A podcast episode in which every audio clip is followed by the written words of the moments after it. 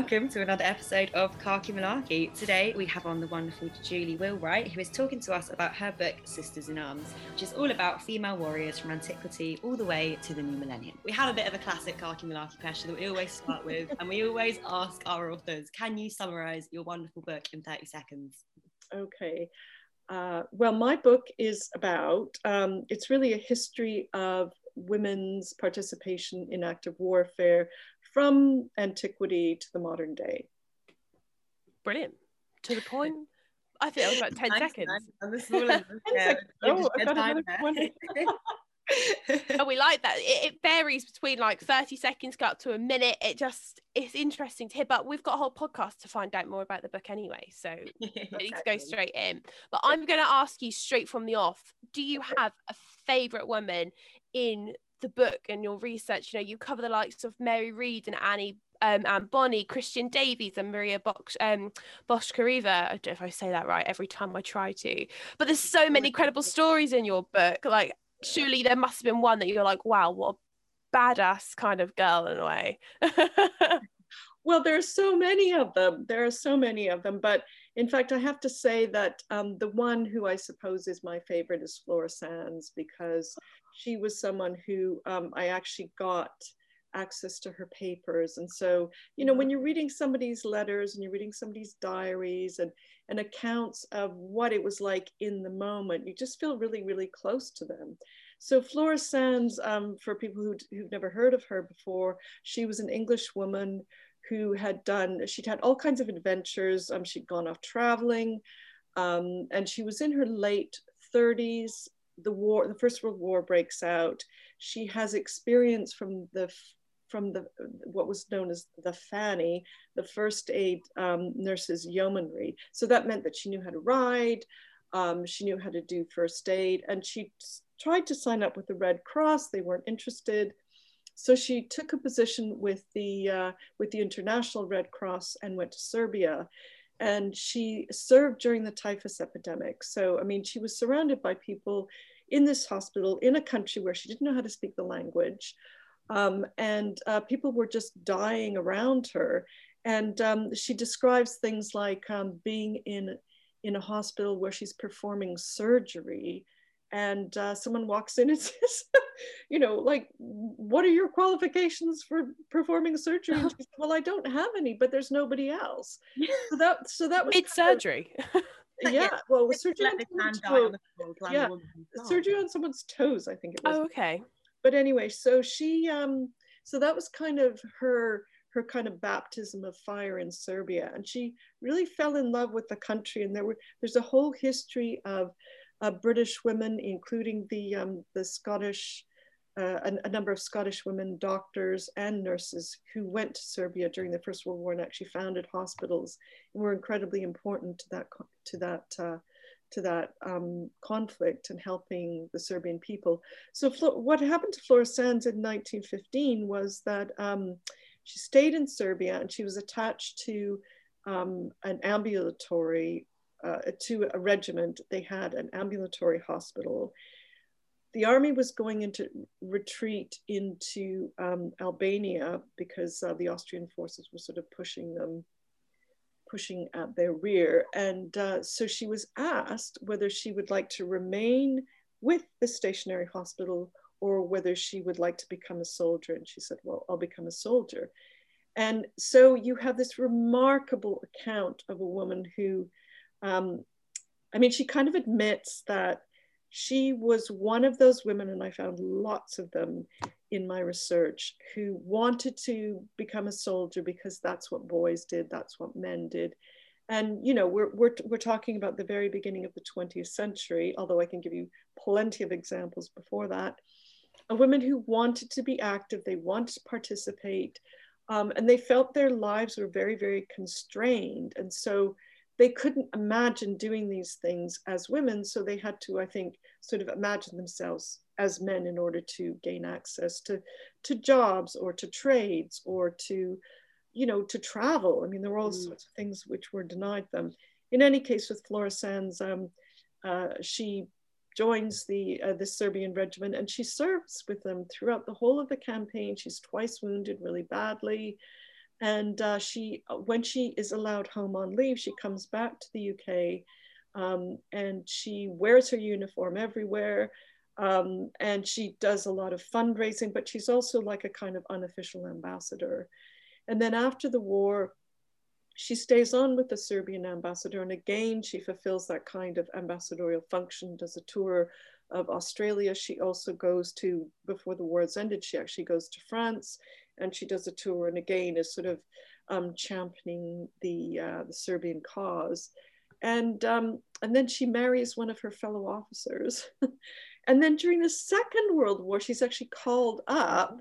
She's a busy woman. God yeah puts on her uniform um, and unfortunately um, you know the uh, the yugoslavian forces didn't you know were, were pretty quickly defeated by the uh, by the germans and she's imprisoned um, and then what she does is um, I, I, I, love this detail she puts on a dress um, and that's how she manages to leave because they're not so brilliant woman i love that um, and and she just was so to me she was incredibly courageous. Um, she was also very honest um, about the kind of difficulties and complexities that she encountered. So, one of the things that she talks about is how after the war she goes to visit one of her former officers and um, she she describes feeling sort of slightly awkward she's wearing you know wearing a dress and she's got a handbag and i think she might even have had a hat and she knocks on his door and he appears and says oh i can't possibly talk to you dressed like that and um, he makes his wife, I like that detail, makes his wife go upstairs and fetch an old uniform. And she has to actually dress in this uniform before he can sit down and talk to her again. Oh, wow. So, you know, there's a lot to unpack in that little anecdote. But she says many times in her, she wrote two memoirs, and then of course I had access to her letters. But she says many times that she felt like she occupied this space, which is neither completely with the men and it certainly wasn't with the women. And she really didn't know where to place herself. And I think that that's something which a lot of the women that I was looking at um, found. And there's something really poignant about that, I think. God, that really is. That's such an incredible story. How do you mind me asking, how did you get access to her letters and stuff? Um, well, I have been researching this subject for a very long time, and it was actually um, many, many years ago, before I had gray hair, I was uh, I was a student at um, the University of Sussex, and I was doing my MA. And to be completely honest, I think I just I don't know how I tracked. I think it was through the Imperial War Museum that I found right. um, relations, and they very kindly invited me into their home. Oh, wow! I could look at their at their collections. So yeah, it was it was just I think for people who study history, there is nothing more exciting than getting access to documents that no one else has seen and feeling like you've got this sort of fresh take on a story. Definitely. So, oh, what an incredible experience that must have been. Yeah, yeah really interesting. I mean, Flora Sandes, what a wonderful story um, that you've uncovered there. I, I think it's really, really um, pertinent at the moment what you were saying about uh, kind of using the masculinity to further their career. You kind of said they didn't, they're not, they weren't trying to be men, but they were kind of getting the rewards that would come with that masculine, with the masculinity, if that makes sense. So it is correct in the sense that they occupy such a strange space in history between what mm-hmm. people often perceive women around the military as like camp followers or things like that as, as opposed to actually being in uniform and like you said making his the officer's wife get the uniform so that she could change out of the dress into a uniform. And I was going to ask as well. So she clearly didn't get any backlash when she would wear her uniform at home. Then, she would wear her uniform post-war. Was there? Well, well, she didn't. She didn't wear it after the war, but when she came, when she came back on these, um, on her sort of um, periods of leave, oh, okay, and yeah. she would be, and, and no, she was absolutely faded. She was, uh, you know, she describes taxi drivers stopping her in the street and saying, oh, "I know wow. who you are and what you're doing is wonderful," and um, she was invited by generals to dine with them. I mean, she was a real celebrity. Mm. And she even had a little postcard made up of herself, um, colorized a photograph of um, her in her uniform, and that would sell at places like the Imperial War Museum. so um, yeah, and, and I think that was another thing that I found really interesting and was definitely a thread and, and something which was sort of um, I found, I think, even more strongly when I revisited this subject recently for Sisters in Arms, was seeing all these um, cases of women who had been inspired by other women. So one of the one of my other sort of um, uh, women who uh, you know really stayed with me was Emma uh, um, was Sarah Emma Edmonds, and she was a Canadian who was born in New Brunswick. Um, and she was running away from home. We're not quite sure why. She says um, she, you know, she would say later in life um, in newspaper interviews that her father was trying to marry her off to somebody, an old farmer, and she wasn't having any of it. So she um, disguises herself as a man and she gets a job, believe it or not, selling Bibles. as you do. and as you do. And she takes the name Frank, uh, Frank Thompson, Franklin Thompson. And she go, she makes her way down to the United States and she's actually earning good money. Um, she's living in Flint, Michigan at the outbreak of the um, American Civil War. And she says that, that because she's Franklin Thompson and she's living in Flint, Michigan, and every, all men are enlisting, that's what she does too. Wow. And um, one, one of the things that happens to her is that, you know, she maintains her disguise pretty much, um, I think it was for three, for three years. And then she started to get sick. She got malaria and um, she was worried about getting found out. But one of the people who, who did find out about her was she had a friend and um, they went everywhere together and um, he he describes how you know he and his friend Frank would share a bed together and they would go to church together and they were on new, nursing duty together because of course this is a time before you had female nurses. And then there and then in his diary there are these two pages that are glued together and when I, you know, I found this in an archive at, at, the University of Michigan, and I opened up those pages, and it says, "My friend Frank is a woman," and uh, his oh, feeling, wow. his feeling was, um, you know, he felt really betrayed, not by the fact that, you know, not sort of objecting to the fact that here's a woman and what the hell is she doing here, but he felt betrayed because I think he felt really stupid that he hadn't figured it out.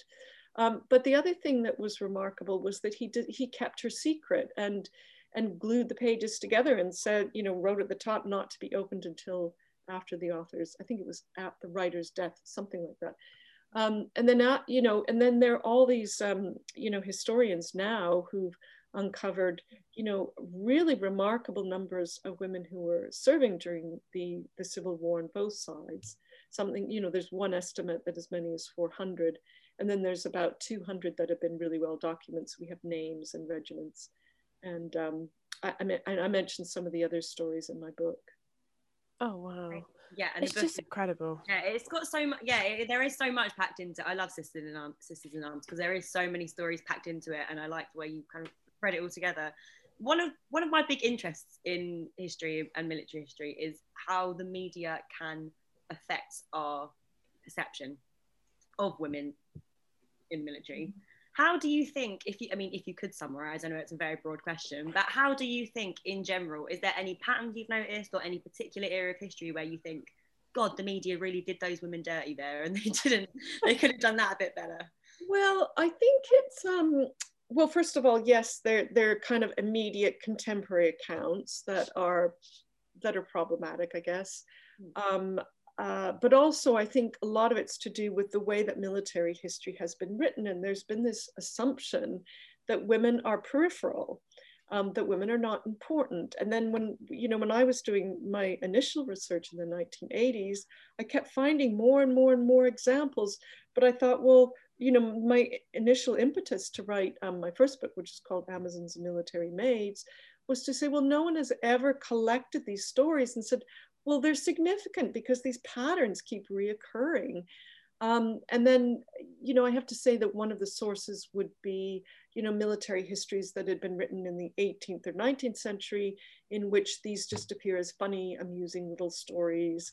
Um, uh, but then you, but then you know, you start finding that that um, they also appear in uh, newspaper accounts. So in the 19th century, when I was looking for these cases. And remember, I was doing my research back in the 1980s and I was going through newspaper, you know, the time subject yeah. index. and it, you know, there's no keyword searches. Um, oh my God. You know, nothing like that. You know, this is long before the internet.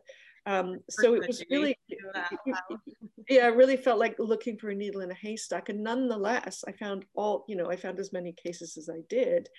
And, um, and what you see as a pattern is that they're, they're just kind of, they're either dismissed or they're amusing anecdotes or their stories are kind of rewritten or um, they're kind of even written out of history. So when my book, uh, when Amazons and Military Maids came out, I actually got invited to this conference in Switzerland that was being held by the Swiss Army.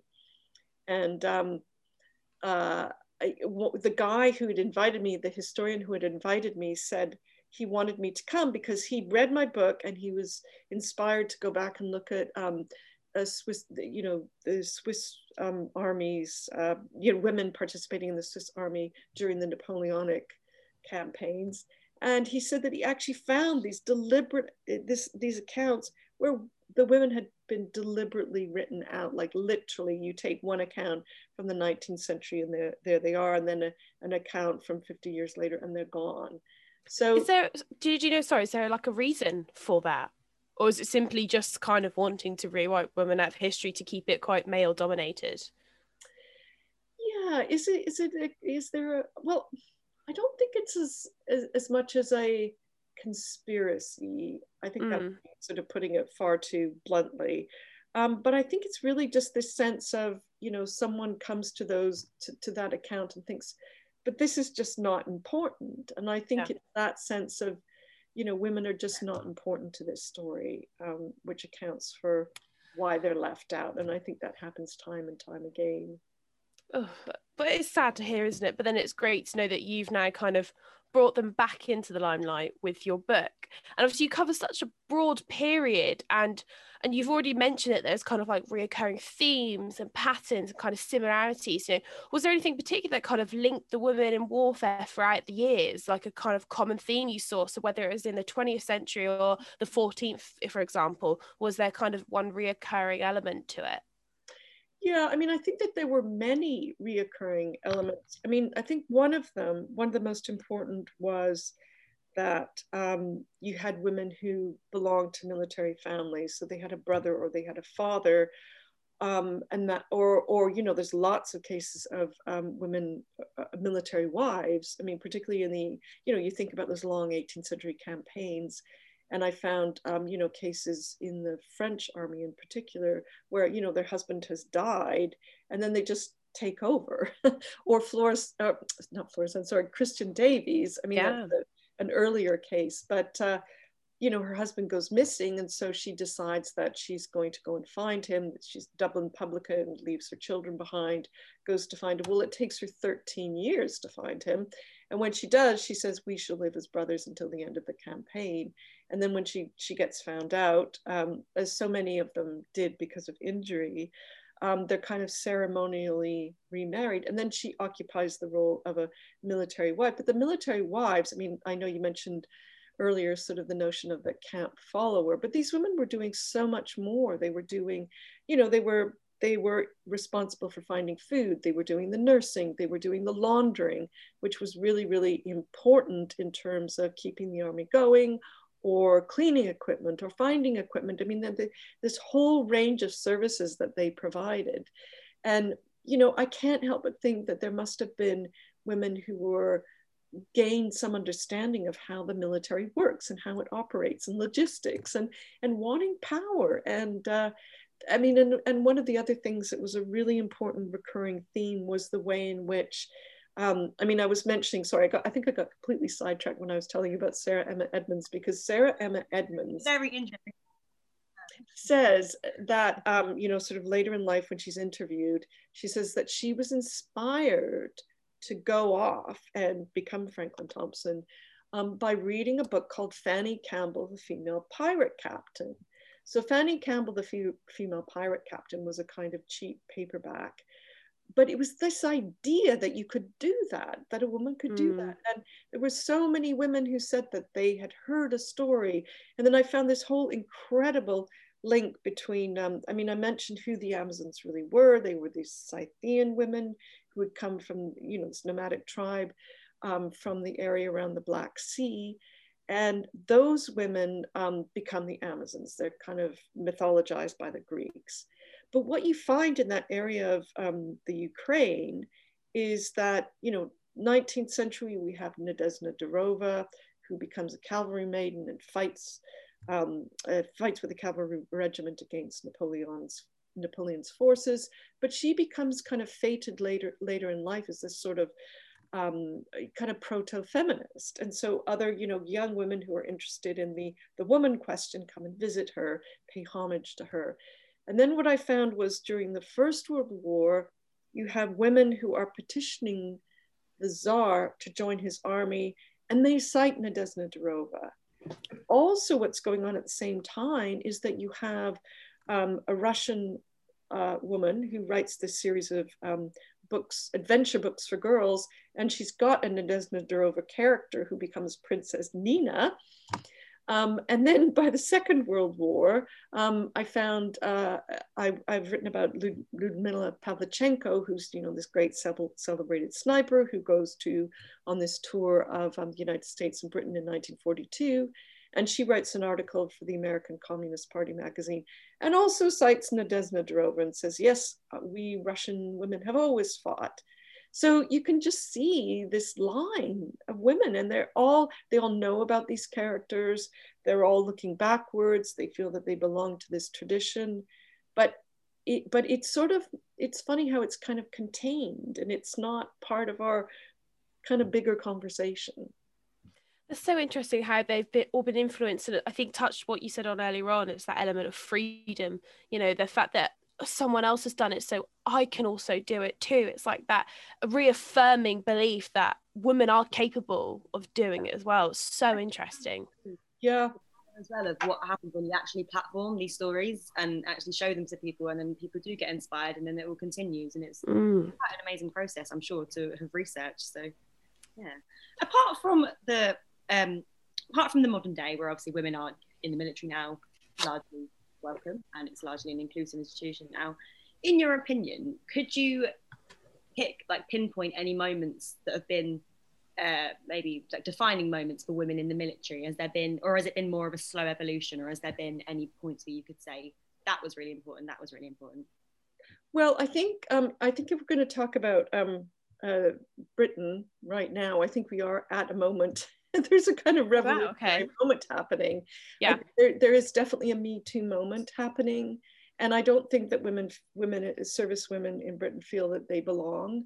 Um, and I don't know whether you've been following this, but um, Sarah Atherton has been uh, chairing a um, defense subcommittee on women in the military, and she wrote this, gave this incredible interview to the House magazine recently.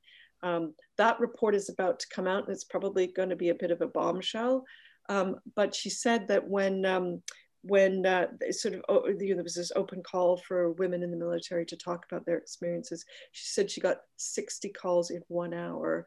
She's had wow. over 4,000, and a lot of them are really, really um, pretty, uh, pretty shocking examples of uh, sexual assault, um, sexual harassment, and these feelings of unbelonging.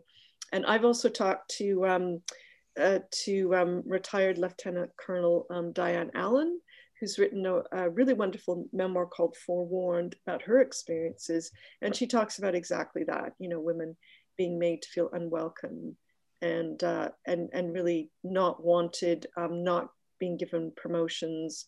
Um, and what's going on in Britain has also, is also happening in Canada. It's also um, lots of cases in the United States. And so there are lots of ways in which this can be addressed. Um, but I think that, you know, right now is a moment of revolution. Oh, that's so wow. interesting yeah, to think of. Yeah. I w- I wasn't th- going to think that today was the revolution, but of course it, it, it is There's so much change that's happening now. Yeah. You know, it's brilliant. Yeah, I mean, I think when I look at, back actually, even my own my own journey in military history across uni, I started off, like I said, I've had an interest in media perceptions of the military. But also, I went into, I was researching my dissertation in third year, looking at media perceptions of the army in Vietnam, of the American army in Vietnam.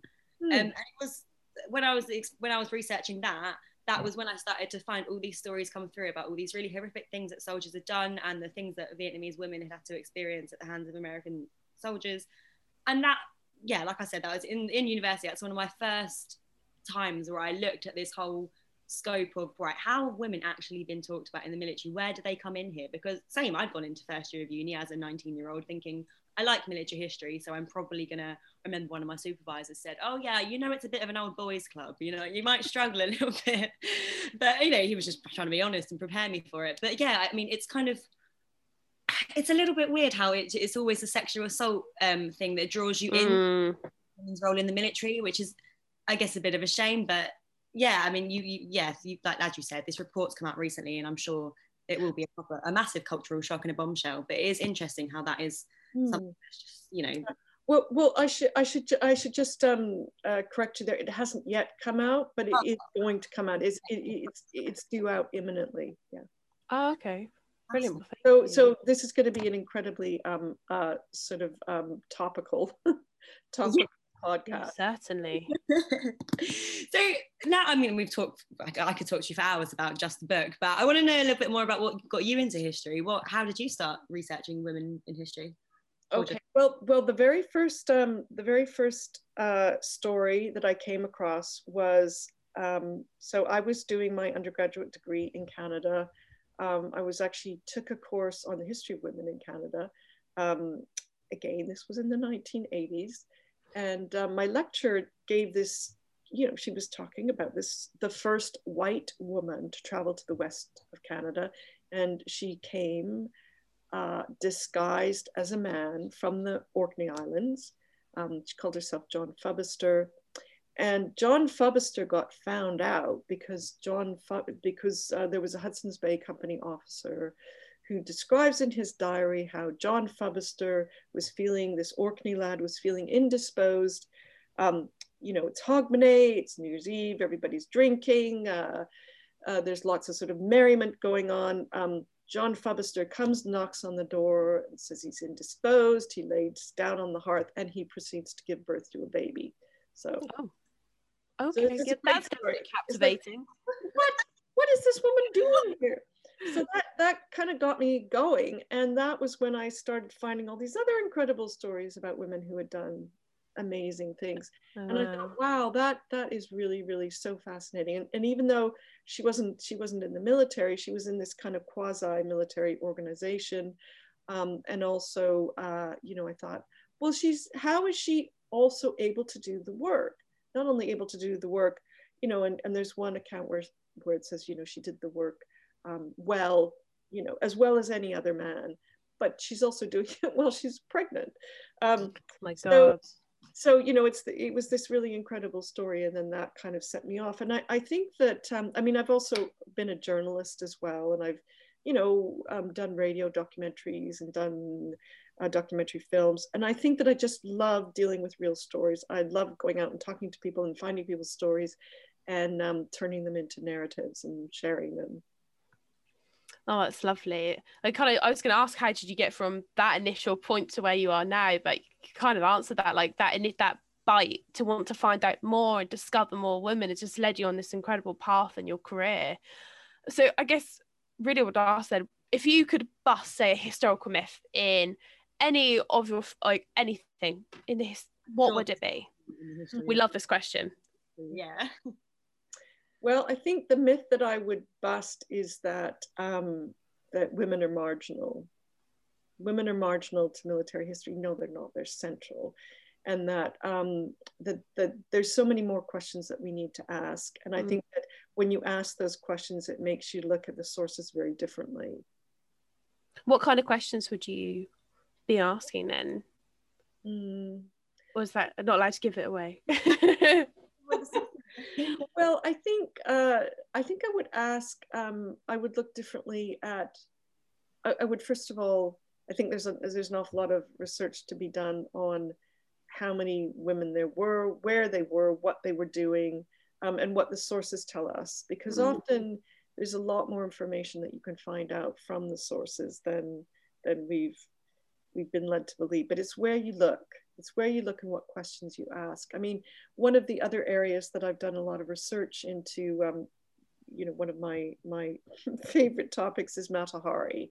So Mata Hari, female spy, but she'd also had this incredible career as a, as a dancer. She she was one somebody who just had this incredible life. And um, when I first, so I, I wrote that, I started doing my research on her in the 1990s. And I had the sort of arrogance of youth. And I read all these biographies and I thought, but they're all missing the point. and um, I thought, but this is all about sexual politics. It's how, you know, the documents were available or were just mm. available then. And I thought, but you know, she's on trial because she's had this history as a, as a courtesan. And uh, that is her real crime. Her real crime yeah. is a sexual crime. It's yeah. not about it's not about giving secrets to the Germans. No. It's Did you think do you think she's a spy then? Oh yeah, she definitely was. Yeah. She really was. Because the because there's a lot of uh, the German archives have been opened and you know it's pretty clear that she was and she kept lying about what she did. I don't think she did that much as a spy, but she certainly did enough to warrant um, a prosecution by the French. But it's one of those weird cases where I think I'd read this about Ethel Rosenberg, um, a review. You know, there's a new biography of Ethel Rosenberg where they, where someone had said, um, just because you, just because you're guilty doesn't mean that you can't be framed. And I think that that's what happened to Mata Hari was that mm. was framed by the French they didn't know what she'd done um, and so they concocted you know they evidence against her but she was guilty so it's a really complicated story oh, wow um, but yeah and i think that that's one of the reasons why it's so endlessly fascinating yeah, yeah. definitely Gonna, yeah, you're always going to find something new. And I have to ask as well, because you, you, you mentioned her in your book, that Cynthia Enloe was one, probably one of the defining historians. I read her books, and that um, I think Bananas, Beaches, and Bases was one of the books that made me go, ah, yes, if you actually question women in the military in this way, like you said, if you're asking those different questions, absolutely blows your mind. Like it changes your viewpoint entirely, doesn't it? So yeah, it's nice to see her mentioned in your book, one of my favourites. Yeah. yeah. Well well Cynthia was a big inspiration to me and, and she's someone who I've known over the years and oh, yeah, no. she's great honestly, I'd love to sit down and have a cup of tea with her. I think she'd be fantastic to have a chat with. So, finally, then, what has been the best moment of your career so far? Oh, that's so difficult. well, I have to say, I have to say, when I was 28 years old and got a copy of my first book, I think I was just, I was floating down Charing Cross Road. I remember that. I wrote this thing. that was a pretty good. Out copies to everyone, like, please read it, read it yeah, that was a pretty good moment. Oh, I bet that was exciting. Yeah, to hear about like you, what got you into history, and obviously the process of the book. It is fantastically written, and it was honestly a joy to read. Thank oh, you. thank you, thank you. So this is we're going to finish up on our fun round now. This is kind of our favorite round. We're ask you a set of questions and kind of give your immediate answer to. So if you're ready, we'll dive in. Sure. Okay, so who's your favorite figure in all of history? Okay, well, I'm going to say Mata Hari. of course, of course. I think that's complete, especially how you explained it. I yeah, I can understand why. Okay, who's your least favorite figure in all of history? Oh, Margaret Thatcher. Oh, okay. Yeah. like that. We haven't had her for a while. Actually. No, we haven't. No. Yeah, bring her up. Bring her back. um, if you went, okay, so if you're gonna go on a road trip with three people from history, who would you want in your car? Okay, I've decided that I'm going to take in my car Boudica. Oh, okay. Mary Lacy and Flora Sandes. Who's Mary Lacy? Yeah. Uh, Mary Lacy was an eight, uh, 18th century shipwright. Okay. a master builder in Deptford. Oh wow! Oh I God. think they would have a lot to talk about. Yeah, who definitely. In the car, would you have like who would you have? Would you have someone on the music, someone on the snacks? Who'd be, who would you have in the back seats? Who would be navigating? Would you have Boudica navigating with you up front? Yeah, I feel like she'd be navigating, wouldn't she? That, yeah. yeah. Shield in the trunk. That yeah, that kind of yeah. thing. I love it. I love it. Jump out okay, the final one. If you could go back in time for just one day, where and when would you go to? You know, I, I, I think that's such a great question. And I think I would go back to the day that war was declared in 1939, and I would be with my mother, who was seven years old. Um, oh, where was she? Yeah. Um, well, she would have been at home uh, with her parents in um, in Hampshire, and uh, she was a war guest to Canada from the age of seven, and it was this profoundly um, important uh, event in her life. And I think that it would have been great to have been there with her. And yeah, did you get to talk to her much about her memories of the war and stuff? Yeah, yeah, I did, and, and in fact, I've I think that um, my mother's experience and my father's experience, because my father was served at the end of the war. I don't know.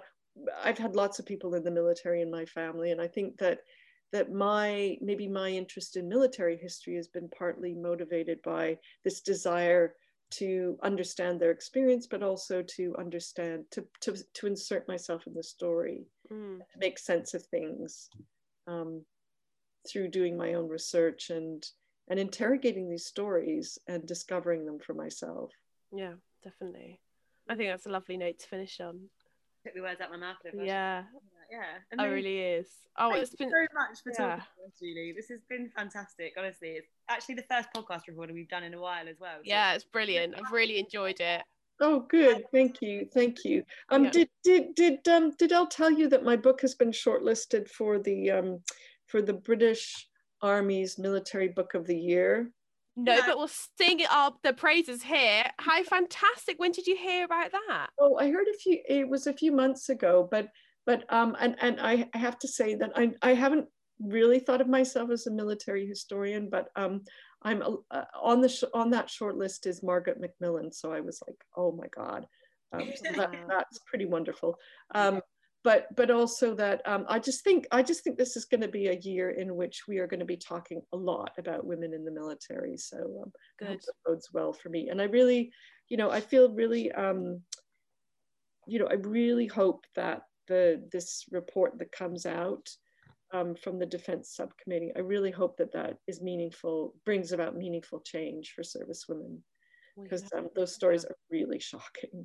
Wow yeah, no that's what we want we want good meaningful change you know yeah. the time is now for it yeah absolutely absolutely well this was great Thank oh absolute pleasure Thank you so much for your time. Well, really nice to meet you. That was the lovely Julie Wheelwright talking about her book, Sisters in Arms. Next week, we are joined by Kieran Whitworth to talk about his book, The Churchill Quiz Book. And I think me and Phoebe are going to be quizzed about Churchill. So that's going to be an interesting one to listen to. So I guess we're at the bit now that I'm most nervous about, which is that Kieran is going to ask us the question. I'm laughing because me and Liv both look absolutely terrified at the moment. So I guess how it's going to work is that Kieran's going to ask us a question. I think me and Liv have pieces of paper. I mean, I've written buzz on mine to be my my I want to answer, so I'll hold that up if I think. Emphasis on the thing. I know the answer. and then yeah, we'll see who can top the most points. How many questions have you got for us, Kieran? Um, I've got twelve. Um, but we can some are some are very quick, sort of multi-choice, etc. as well, A, B, C answers. So I think yeah, I, I hope there's a good good mix for you here. So. Well, I hope so. I hope I'm not too ordinary. That would just be quite embarrassing to me. yeah. Can I blame if I do awful? Can I blame the fact that I've got COVID as uh, that my I've got brain COVID brain as that's why I'm abysmal. In the meantime, don't forget to like, share, and retweet. You can find us on Twitter at Clarky Malarkey. Until next time, I've been Phoebe Style. And I'm Olivia Smith. And this is Clarky Malarkey signing up.